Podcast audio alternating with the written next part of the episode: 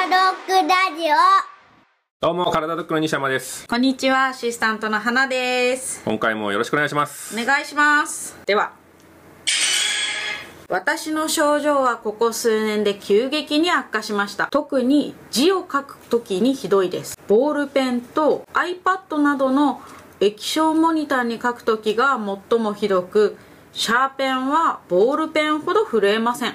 筆ペンはゆっくり書けるせいかほぼ震えません。せめて字を書くことだけは改善したいですというはい。そもそもなんですが、はいこの方は処刑の症状があるかなとはい。思うんですけどボールペンとうん iPad に書く、アップルペンシルとかシシャーペン筆ペン、うん。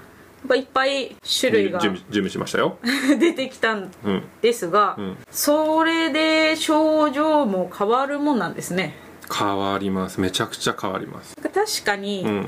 こう筆ペンはうん。ちょっとあんまり書き慣れてないから書きづらいとか、うんうんうん液晶だとちょっと感覚が違うとうん。うんかうんはあるんですけどそれで震えの症状が違う人って結構いらっしゃるうん。うん。書きやすさ、書きにくさ、震えは別として、うんうん書きやすさ、書きにくさは変わるっていうのはめちゃくちゃ多いです。ほはい。う、うん、ここに関係してるのが、ペンって何が違う？ペンによって。インクとかインクね。はい、インク違うね。他はあ油性水性とかじゃなくて、ね、じゃないじゃないじゃない。もうパッと見うん太さとか、太さともか。太さが違うからこう持ちやすさとかあもあ、違うね。やっぱ変わってくるかなーって素人的にはもうあとあの豊富なカラーとかにいっちゃうんですけど。違う違う。あの、ペンの機能とか構造の部分からいこう。機能とか構造。構造でいこう。作り。作り。まずさっき太いふ細いって出たじゃない、うんうん。あとは？あとは何が違う？太さだけこれ違うの？いや実際にインクがつくこうボールペン、うんシャーペンとかと、うん。iPad とかだとこう、うん液晶に書くから、実際についてる感がないというか語彙力が足りない。うんそうだね。まずは見た目、はい。太さ長さうん。重さうん。あるよね。はい。あと手触り。手触り。手触りキメが細かいとかザラザラしてるとか滑り止めがついてるとか。あとはペンによって重心の位置が違うでしょ？たまにさなんかホテルとかに泊まって行った時うん。に記帳する時にめちゃくちゃ書きやすいペンあるじゃん。ある。あれ重心の位置が違うんよ他のペンと。へえそう。そんなそんなことを考えながらそんなこと考えながら だから記帳してるそうそうそうそうそう。そう。だからそのうん構造から考えると、ほう。そういう違いがあるよっていうところをまず知っておかなきゃいけない。ほうほうほう。でそれプラス書いた時の紙の抵抗とその iPad とかの画面の抵抗って違うじゃん。うん。ボールペンとシャーペンの違いもあるじゃん。うん書いた時の摩擦抵抗感。うん。インクだったらなんかスッて滑ってしまうでしょ？うん。シャーペンだったらなんか書いてる感が強いじゃん。うんうん。むしろ万年筆だったらもっと書いてる感があるじゃん、うんうん。カリカリカリカリ。とかいうその書いてる時の摩擦とか抵抗感っていうところも結構大事だったりする。へえそこまで考えてなかった。考えたら面白いよ、うん。うん、でこの方はシャーペンが書きやすい。まだ。シャーペンはボールペンほど震えない。うん。筆ペンはうん。ゆっくり書けるせいかほぼ震えない。はいはい。それを書いてみようか実際ね。実際ね。うん。実際書いてみます。書いてみます。ラジオの方はあの僕の音声でお楽しみください。まず筆ペンでいきます。じゃあ筆ペンで。はい。筆ペンでどうやって書くのか。筆ペンで。もう普通に気にせずに書いていいよ。一般的うん。握って、うん。じゃあ青うん。その時の感覚感じ取ったよ。はい。次ボールペン。感覚。感覚。何が違うのか。ボールペン。次ボールペンいきます。はーい。これはラジオの方は飛ばしてもいいかもしれないね。ここね。そうね、うん。書きました？でそこシャーペンついてるんでシャーペンも。はい今は、えー筆ペンとボールペン。そして今シャーペンで書いてますね、はい。同じノートにひらがなの「あ」を書いてますが。違うよね。はい次。 Apple Pencil。アップルペンシルは実際に紙にはつかないですが、うんまあ、心が綺麗な方は見えるかもしれない。見えてますか皆さん？見えてる見えてる。はい見えた。か、はい違いましたね。一番書きやすいのはうん。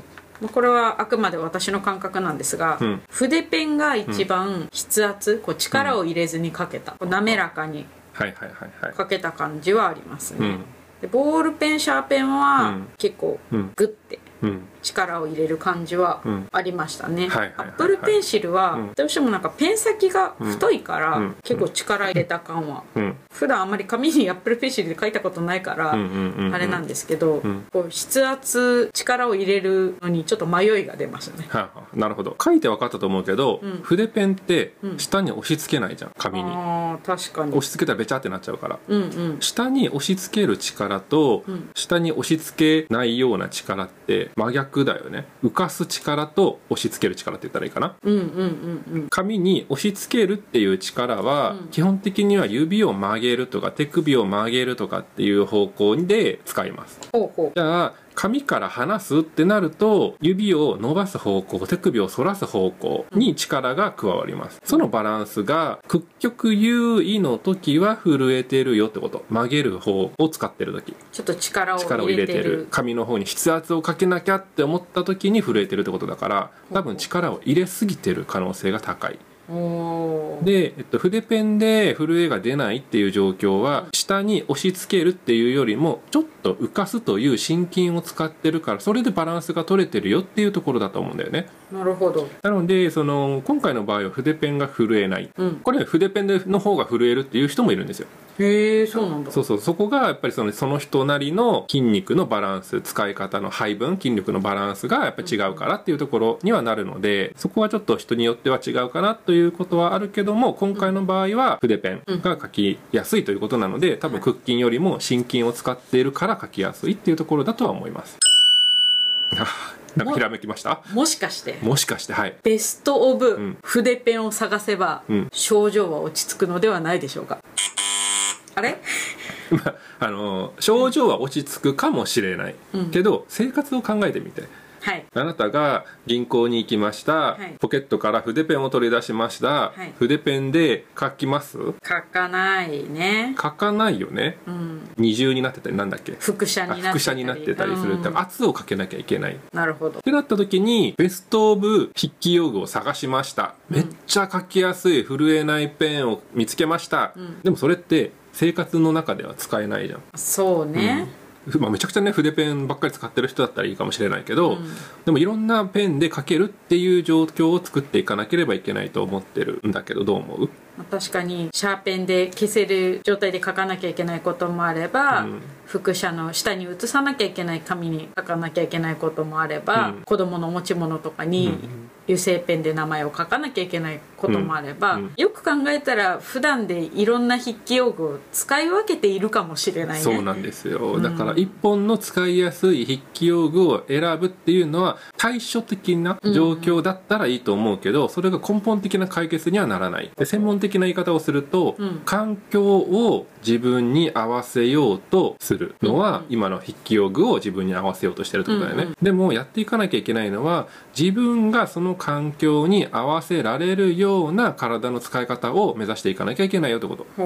局所性ディストニアの方々は基本的にその環境に合わせるっていう活動ができないからその場面で症状が出てるよっていうことが多いので、環境を合わせるんじゃなくて環境に合わせる。環境に合わせるベストオブ筆記用具を探すのももうまあ一つの手。一つの手だけど、うん。それじゃ根本の解決にはならないよ。ならない、はい、いうところなので基本的にその自分の体を環境に合わせられるために今の筋力がしっかりとバランスよくあるのかどうかっていうのを輪ゴムで確かめるっていうことを最初にされた方がいいかもしれないですね。やっぱり最終的にはうん。筋肉は全てを解決するかもしれない、筋肉は基本的に人間の体を動かすところの最終期間なわけよね、うんうん。筋肉がない人間がいたとしたら体は動かないわけじゃん。だから基本的には筋肉がなければもう崩れてしまうわけじゃん骸骨で。なるほど。うん。で動くことはできないから、うんうん。そこの筋肉っていうところがあるから動けるっていうことを考えるとやっぱ筋肉がないと動けないわけでしょ、確かにね。うん。骨だけあってもしょうがない。うん、人間が A 地点から B 地点に行くっていう時には必ず筋力っていうのが必要になってくる。まあ、力入れて力抜いて力入れて力抜いてっていうのをこううん。すごく細かいところで繰り返してるんだそうよね。そうそうそうそう、でそれをちょっとやっていくためには筋力っていうところが分かりやすいでしょ？力があるないっていうのは。まあ確かに。うん。評価しやすいしね、そうそうそう、輪ゴムの抵抗にすら負ける指の力っていうのはむちゃくちゃ弱い、うんうん。うん。のでそこまで筋力低下してるよっていうところが分かると思いますのでぜひ輪ゴムを使って検証してみてください。こんな感じですかね。はい。またなんか追加で質問とかあったらいつでも聞いてください。はい。はい。それでは今日はこの辺で。バイバイ。またねー